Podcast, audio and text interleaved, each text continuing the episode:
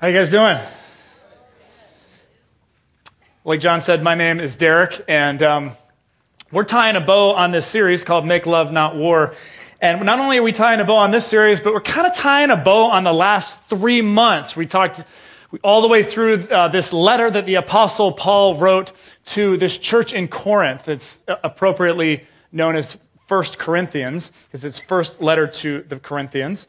And um, we have been talking about a series called It's Complicated and Messy Relationships. And now here we are at Make Love, Not War. And, and basically, we've been trekking all the way through Paul's letter to the Corinthian church. And we find ourselves today kind of in the concluding part of his letter in chapter 15. And what's interesting is that Paul comes back and revisits something that he began in the beginning of his letter that he really doesn't want the Corinthian church, church to miss. And I don't want us to miss it either. So uh, if you have your program, you find the outline on the back, or if you have your Bible, we're in 1 Corinthians chapter 15, verses 1 and 2. This is what Paul writes. He says, Now, brothers and sisters, I want to remind you of the gospel I preached to you let me say that again in case you missed it. This is his big thing. I want to remind you of the gospel that I preached to you, which you received and on which you have taken your stand.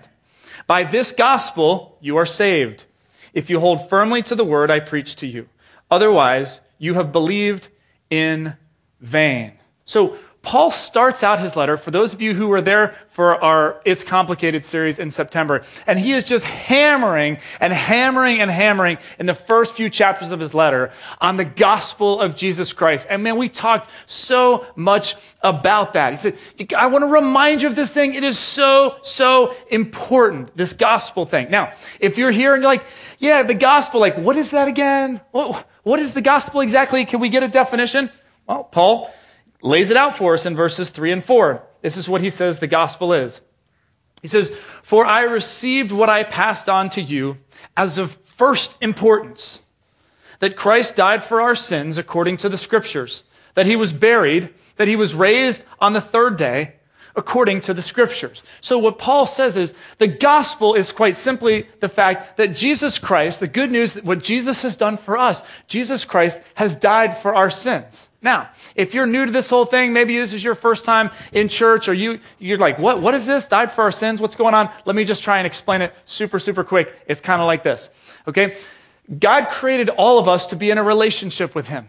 Okay? We were designed to be in a relationship with God.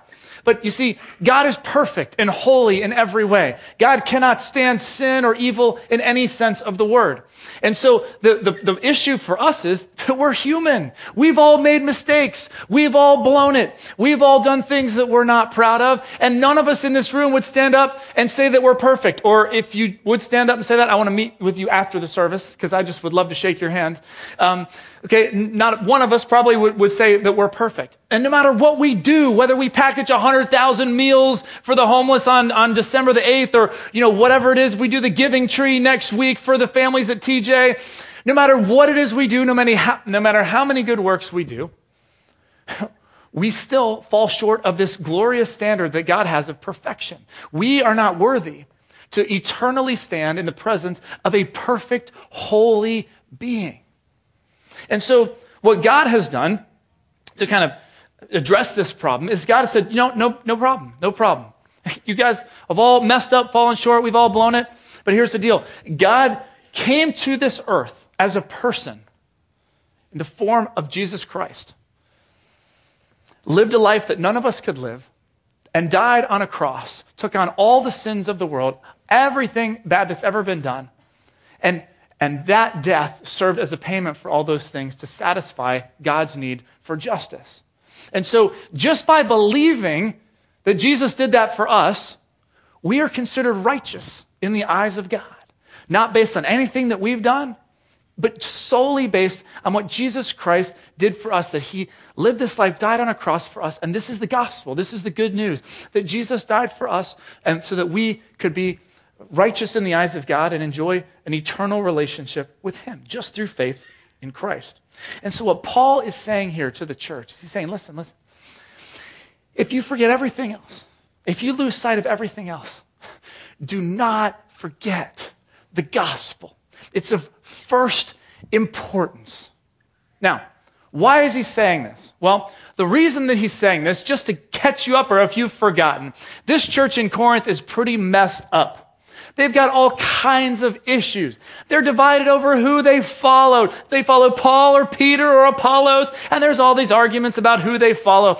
And there's all these arguments about who's more religious and whose spiritual gifts are more important than other people. And there's all these controversies that are going on in the church. And there's all these things that are dividing them. And so Paul has just been hammering on the gospel, and then he's been addressing, he's been giving them all these instructions. Here's what you need to do, and here's what you need to remember, and here's how you need to love each each other. If you were here last week, you remember that agape love thing with the cups. If you didn't hear it, you got to go back and listen to that. So Paul's giving them all this stuff. Here's what it means to follow Jesus and be his church. And basically, I can imagine that those reading this letter at this point are overwhelmed. Wow, there's all this stuff we got to do, and this is so hard, and this agape love, like not based on your feelings, but just pouring into somebody else. I mean, that's so incredibly difficult. And Paul, here as he's concluding his letter, he says, exactly. Yes, it's difficult. And that's why I want to remind you of the gospel that I preached to you. I want to remind you of the good news of Jesus Christ. You see, because here's the bottom line the only way that we can do what God calls us to do the only way we can really follow Jesus and do the things that Jesus teaches us to do, like love and serve one another and to forgive our enemies and pray for those who persecute us, and the stuff that is incredibly difficult in our own strength and based on what we feel like doing. The only way that happens is if we are constantly reminded of the gospel, constantly reminded of what Jesus Christ has done for us. That's how it happens. When I was in my early 20s, uh, my parents, who, for all intents and purposes, I thought had a, just a tremendously strong marriage, uh, got separated and then divorced. And even though I was out of the home and um, very much a young adult living on my own, doing my own thing, I was devastated by this. And um, as the kind of information came out about what was going on, talking to my mom, talking to my dad, um, pretty quickly I, I decided that you know, my, my dad was in the wrong for everything and that he, uh, he was going to take the blame for this. And there was a lot of hurt and a lot of pain, uh, not just for me, but also uh, to other members of my family. And so I thought that the best thing that I could do as the oldest son, kind of, you know, trying to protect my mom and also just kind of reacting to how I was feeling about everything, was I was going to exact some justice. And the way I was going to do that was basically I was just going to cut my dad off totally, completely. Um, we were very close, very, very tight relationship. And I said, you know what? Not talking to him anymore. Just that's it. He's done this. And the way that justice will be served, he will lose his relationship with me. And I got to tell you, it felt good to do that. It really did. I felt like I was doing something. I felt like I was kind of righting some wrongs. And for the longest time, I just, I just thought that that was like a good move, you know? Felt good. There was a, just one problem with that. I had recently been dragged back into church after a very long hiatus away and uh, was starting to explore things I hadn't thought about in a long time. You know, the, the, reliability of the Bible and who is Jesus. And, you know, is Christianity something that we can believe, or is it just this thing we make up to feel better about ourselves? Um, and so I, I was going through this whole process. And, and through this process at a church very much like Grace Community Church, um, I was able to ask the questions I needed to ask and explore the things I needed to explore. And I came to believe. I came to believe based on just doing the things that Jesus said, and it just had a tremendous impact on my life. And then also, just I, I came to believe that these things actually happened. Jesus was who he said he was, and that I could put my faith in him. So the moment that I did that, I started to experience a nagging conflict with what was going on with my dad. And um, I knew that what it means to really have faith in Jesus and to believe that he died for us and we have forgiveness through him, and it's totally by his grace, is that then we're expected to show that same grace to other people. The, the love that Jesus has for us, we're expe- expected to show that love to other people. And so I knew I was in conflict, but the thing is, it just felt so good kind of where I was in terms of my stance with, with my father. Well, you ever know when God's trying to get your attention and it starts out kind of with like a nagging, like a little prodding, and then it like is like heart, you know, knocking, and then like the two by four across the side of the head, you know, starts coming. So I, I think God has a particularly interesting sense of humor about certain things. And um, so my dad was scheduled to come in on a business trip. He was living overseas, and he was coming right into the city where I lived on business, and I was not uh, planning to see him. Well, the week before he was supposed to visit, the sermon at church that Sunday was all about what? Forgiveness. God forgave us, and we're supposed to forgive other people. And I heard that, and I said, okay, God, I'll pray about that. Yep, I, that's probably something I should do in the next few years at some point down the road. And then um, I had this Christian radio station that I enjoyed listening to. And that week leading up to when he was coming, that whole week they were doing this series on forgiveness. That was kind of annoying to me. And then the clincher was I was doing this daily Bible devotional thing. It was like our daily bread or upper room, or I don't know. It was one of these little things you can find in, in churches. And, um, and so, wouldn't you know it, I open up and the reading for that week leading up to when my dad is coming in town is all about God's forgiveness and what God calls us to do as Christians. Man, I was ticked about that. um, so, based on that, I said, okay, God, I, I got it. Didn't feel like it at all. I was totally conflicted about it. But I said, you know what? I'm accepting this forgiveness. I'm accepting this grace. I'm accepting this thing that I don't deserve. I have to extend it. That's, that's what I felt like I had to do. so I met with my dad and I forgave him. And long story short, it was arguably one of the greatest things I've ever done in my entire life. And uh, it led to tremendous healing and reconciliation. And um, I'm so glad that I listened to what God had to say. But here's the deal there was nothing in me that wanted to do that. Nothing. There was no part of me. I think I even maybe admitted that to him, and I probably shouldn't have um, when I talked to him. It was only because of what God had done for me. That was the only reason that I could do it. This is really what Paul is trying to impart upon this church that is so divided, that is so conflicted. Paul's like, look, you guys got to stay together. You've got to look past your differences for the sake of the church and for the sake of Jesus Christ and for his light and his message being upheld. You guys have got to get over some of this stuff. You guys have got to start loving each other. You've got to start forgiving one another. But the only way you can do that is if you're constantly reminded of the gospel. That's the only way that this thing happens. It's only by remembering what God has done that we're able to do what God calls us to do. Now, if you are here today and you're like, oh yeah, gospel, I yeah, I, I totally I did that. I believe in Jesus, you know, in my Sunday school class when I was eight, or you know, that was five years ago, I did that, uh, and that was really cool and you're kind of like, yeah, you know, I checked that box. I got that ticket and I'm saved and I'm know I'm going to heaven and it's a beautiful thing. Okay, I want to caution you because this is the trap I fall into so often, okay? If you're like, yeah, yeah, gospel, got it. Check that box. I've moved on to other stuff. All right? No, no, no, no, no, no, no, no. That's the trap. What Paul is saying here is I want to remind you of the gospel. Constantly keep it in your sights. The only way that we stay humble enough to serve other people is when we're humbled at the cross of Jesus Christ. The only way we stay filled up enough in our cup of agape love to fill anybody else is when we reflect on God's amazing love that He would come to this earth and die on a cross for our sins. That's the only way this works, you guys. And I got to tell you something. If you're here today and you just kind of feel tired, you're doing your best to be a Christian, in the way that you understand that and be religious and do certain things that you know you're supposed to do because God would have you to do that. But you know what? You just feel tired. You're losing energy. You don't have a lot of motivation, a lot of passion to want to do these things. There's a very, very strong chance that the reason you're experiencing this spiritual fatigue is because you've lost sight of the thing that Paul is imploring us to remember the gospel, the good news of what Jesus has done for us. Lean in to that. That's not like the Christianity 101 and now you're at 501. That, that's everything. That's, that, that's, if you get nothing else out of this message, that's what I want you to hear. Our, our job is to constantly reflect on what Jesus has done for us. That's all we need to do what Jesus calls us to do. That's all we need.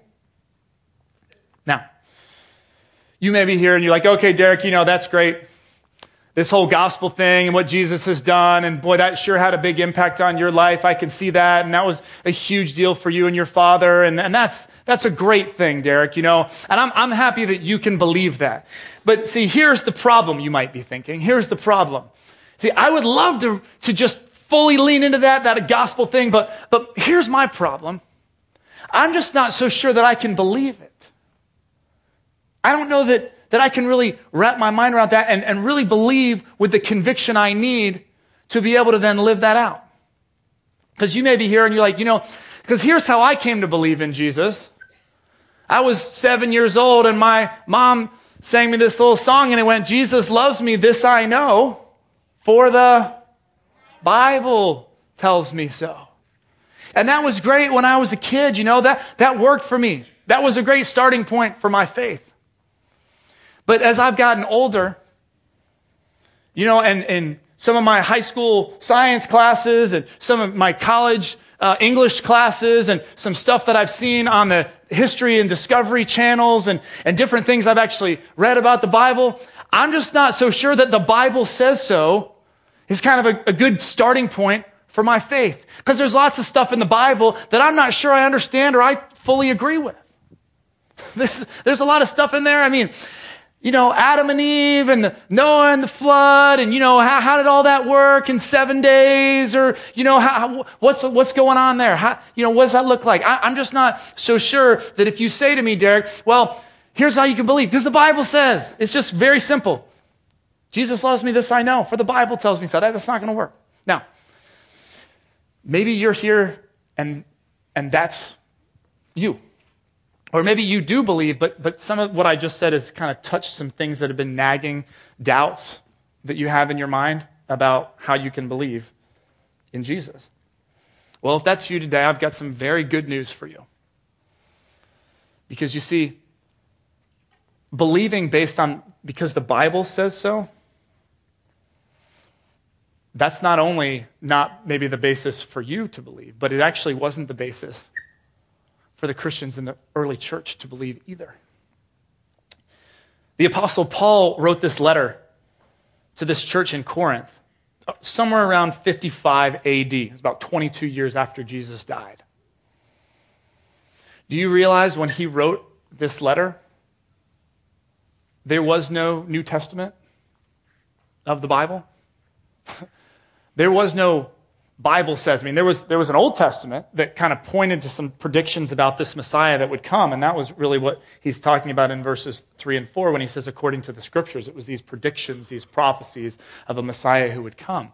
But the Bible says so. There was no New Testament of the Bible. Now, there were, there were some letters that were floating around that Paul had written. There were some different documents that were circulating. But when Paul writes this letter, the, the gospel accounts, Matthew, Mark, Luke, and John, those hadn't even been penned at this point, okay? The New Testament wouldn't be formed for several hundred years, officially, formally, a New Testament canon of the Bible. So here's the deal all those early Christians that had tremendous faith and started all these churches all over the place, as Christianity just exploded, their basis for belief was not, well, the Bible says so. That's why we believe, because the Bible says. No. Their basis was based on something totally different, why they believed. And we're going to explore what Paul writes here. We don't have time to go through this whole um, 15th chapter of this letter. I encourage you to read this on your own because he, Paul is just hammering on this point. We're just going to get a few verses in because it's so deep. But Paul basically is saying, okay, so I'm passing on, I'm reminding you of this gospel. It's of first importance. Jesus Christ died, he was buried, he was raised on the third day, and then here we go. Okay, here was the basis for their faith. And he appeared to Cephas, that's Peter, and then to the 12, the 12 being who? 12 disciples. Okay, so he appeared to the 12 disciples. And then Paul writes, after that, Jesus appeared to more than 500 of the brothers and sisters at the same time, most of whom are still living, though some have fallen asleep. Some are no longer living. Then he appeared to James, then to all the apostles, and last of all, he appeared to me also. See, what Paul is saying here, don't miss this. The basis for belief of all those early Christians, tremendous faith and conviction, wasn't based on the Bible says. It was based on the fact that they had seen Jesus, who had been crucified, killed. They'd seen him. He'd appeared to them. And either they had seen him firsthand, like literally with their own eyes, or they had a, a, friend or a family member or somebody that they respected deeply who said, No, I've actually seen him. He appeared to me. See, they didn't believe based on the Bible says, they believed based on an actual event, something that happened. Now, I want us to just forget the Bible for a minute, okay? Because the reality is, if you're here and maybe you're like I was many years ago, just totally skeptical about the Bible and is it, you know, is really inspired or whatever, did they just make all this stuff up? Okay, so let's just throw that out. Let's just say, okay, they made all that stuff up. You can't trust the Bible. Okay, forget the Bible. Okay, let's just look at what we know from history. Okay, let's look at what we know outside the Bible, outside Christianity. Here we go. There is no reputable historian out there, none, who will debate that Jesus Christ lived. There was a man named Jesus of Nazareth, and he walked this earth 2,000 years ago. There are Roman historians like Cornelius Tacitus, Jewish historians like Josephus, Greek writers like Lucian of Samosata, and secular writers like Thallus and Phlegon. These guys didn't believe that Jesus was the Messiah. They weren't Christians. But when they were writing about what was happening in that time period, they all attested to this man who lived named Jesus of Nazareth. And he had this following, and he stirred up trouble. And one of them wrote that he did all these wonder, wondrous works. Okay? Didn't believe that he was the Messiah. Maybe he was a prophet or, or something else. Even his enemies wrote about him, kind of scornfully attesting to this Jesus. And this was Lucian of Samosata and, and, talked about how he got crucified and these Christians and how foolish were they to follow this, this one who was crucified. In fact, um, they were, the, the writers Thallus and Phlegon, they, they wrote about Jesus and his crucifixion. They were actually trying to explain away the darkness that was recorded in the Bible that, that happened after Jesus, when Jesus was up there and he, and he died, they were trying to explain that away, trying to say, oh, no, that wasn't like a God thing. That was just, you know, that was just some sort of an eclipse or something that happened. So what we see is all these people who didn't believe Jesus was anybody special all attest to the fact that Jesus of Nazareth lived and he was crucified for his claims that he made. The other thing that there is no debate on is that after Jesus died, this movement known as Christianity just exploded. Churches started popping up all over the region. And despite the Roman Empire's best efforts to stamp it out, it could not be stopped. And it just grew and grew and grew. And despite many people dying for their faith, it just continued to grow. And then eventually in 380 AD, it became the official religion of the Roman Empire. That is how powerful it was. No one debates that either. This movement exploded. That's history. You can Google it. You don't need the Bible to tell you any of what I just said. There's no debate there. The debate all centers on exactly what in the world happened after Jesus died. That's where the debate is. You see, what we know from looking at some of the journals of those disciples who followed Jesus, we look at what they wrote. And what we find is that when Jesus was arrested and he was crucified, the disciples freaked out. They lost it. In fact, the leader, Peter, he was so afraid. This is before Jesus is even crucified. He was so afraid after Jesus' arrest that there was this little middle school girl, and she said, Aren't you one of his disciples? What are you talking about? I never knew the guy. He was terrified that what was about to happen to Jesus would happen to him. And we read in this account of, of Jesus' followers that they are huddling in a room after he's been crucified. They're huddling in a room, scared to death to come out. They've freaked, they've lost it. This one that they thought was the Messiah, he's dead. And they think they're next. So, the next thing you know, these guys who were huddled in a room, terrified out of their mind that they were going to die, you know where they are? They're out in the main streets of Jerusalem, in front of the most powerful leaders and authorities of Judaism and of the Roman Empire. People with the power to kill them in a heartbeat. And they're standing up. Peter, the guy who just uh, days earlier wouldn't even say, admit that he knew Jesus to this middle school girl, now is standing in the streets before the most powerful people in the land, saying, You know what?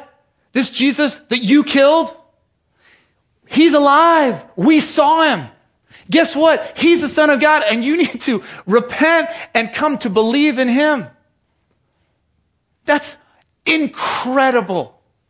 Do you, do you understand how unbelievable that is, that shift from being terrified, huddled in a room, afraid to come out, to standing in the streets, just declaring to the world? Now, one way that that might have happened is those disciples were huddled in the room, and uh, they realized not only were they, were they scared that something was going to happen to them, but they kind of realized, you know, we've devoted like years of our life to following Jesus. And it was so cool. I mean, you remember all the miracles and the things that he did. And, you know, everyone knew us and recognized us. We were kind of like rock stars, you know. And, and now, I mean, we just look like a bunch of fools. He's dead. He's telling everyone he was the Messiah, but he's dead. Guys, we got to do something. We got to save face. Here's an idea. Peter says to John and James and Andrew, hey, you guys, here's what you need to do. Okay? Go and, and take out those, the, the Roman guards who are guarding Jesus' tomb, take them out, roll the stone away. Okay, steal the body, hide that somewhere. Yeah, hide that somewhere. And then here's what we're gonna do. We're gonna, we're gonna tell everybody that Jesus actually, he, he rose from the dead. He's not dead. He is the Messiah. Yeah, let's, let's do that. That's, that's a great idea. And you know what will happen? Then everyone will be so excited and everyone will come back and follow us and we can start churches all over the place. And, you know, we can have a great following and it'll be awesome and we'll be, you know, restored. Because right now we look like a bunch of fools. Let's go do that. It's only one little problem with that. When they went out into the streets to proclaim this message if they just made it up? Well, it's kind of cool if you know you can rally a bunch of people and then you go do a church and then you tell convince everybody it's a big lie and then you know everybody's giving you money and you're big powerful and that, that's great. But what happens when you stand up in the street and you start saying this and all of a sudden one of caesar's main right hand right hand men goes caesar's lord not jesus okay we all know we worship caesar. He's the head of this empire and you say one more word and you're dead. Okay? At that point, if I made it up, if I knowingly know this was a lie, I've kind of gone as far as I want to go. There's, there's no need to take it all the way to me getting hung on a cross. So at that point, the game's up. Well, what's fascinating is if you look at what happened to Jesus' disciples, and I've got a slide up there for you guys. This, this uh, information we've cobbled together from early church writings, what happened to some of Jesus' disciples. Look at Matthew, killed by a sword, Luke was hanged, Peter crucified upside down, Andrew and Philip were crucified. Thomas, you remember doubting Thomas? He wanted to put, the, put his hands into Jesus' uh, wrists to, to feel those nail holes. He was killed by spears. Something happened, made him stop doubting. James was stoned. See, all these guys, when they stood before someone who said, Listen, You've got to stop doing this. You are absolutely throwing the synagogue into a state of chaos, okay? You are upsetting the apple cart here. You have offended Caesar and he wants blood. Shut up, get out of town, or we're going to kill you right now. Not one of Jesus' followers was willing to shut up. They just kept saying, We cannot stop talking about what we have seen and heard. Why would you die for a lie if you knew it was a lie? If you knew it was a lie, you knew you made it up. It was your lie. Why would you die for that? You see, the reason that these early followers of Jesus, the reason that they believed that Jesus was the Son of God, died on a cross for their sins, rose again, wasn't because the Bible says so. There was no Bible. They believed because they had seen the risen Jesus. And they refused to stop talking about it even to the point of death because death wasn't, didn't have any power on them. They knew exactly where they were going. Hey, our Savior just, just rose from the dead. He's, he's going to heaven. So are we. Kill me. Great. Beautiful. Bring it on. They were convinced. And I just want to say if you're here this morning, maybe this has been a huge struggle for you in your life because you feel like the way that you're supposed to believe in Christianity, the way that you can believe, yeah, Jesus was who he really said he was, is you just have to believe. Well, the Bible says it, it's right in here. I just, just have to believe and take it on faith. I don't know if this really, this book really came from God or it was just made up by a bunch of people. I've got absolutely fantastic news. That's not why those early Christians that arguably had way more faith than we do were able to come to believe in Jesus. So you may have tons of questions that are still bouncing around in your head about God and about faith based on things that have happened to you or about the Bible, things that you've read or stuff that you've heard. And I got to tell you, those questions are all important and they all need to be wrestled with. But those questions pale in comparison to the ultimate question that demands an answer. And it's simply this Who is Jesus? Forget all the other questions for a minute. Who's Jesus? Is he who he said he was? Wrestling that question to the ground is the most important thing. And what you'll find is this is what's happened to me that once you figure out the answer to that question, many, many other questions start to come clear. Doesn't just eliminate everything, okay? But it, it sheds tremendous light on so many other things. So, the deal is this Jesus calls us to a tremendously high standard. That's what Paul's been charging the church in Corinth to do to love and to serve and to forgive and to die to ourselves and to put others before us for his sake. The only way this happens is when we're reminded of what Jesus has done for us. And it's better than just because the Bible says so. This is something you can stake your belief on based on actual events that took place in history. God has given us a roadmap to being able to come to believe this. Thanks for listening to this week's message. Grace Community Church, a church for people who don't go to church, meets on Sundays at 9:30 a.m. and 11 a.m. in Arlington, Virginia. Connect with us anytime at trygrace.org.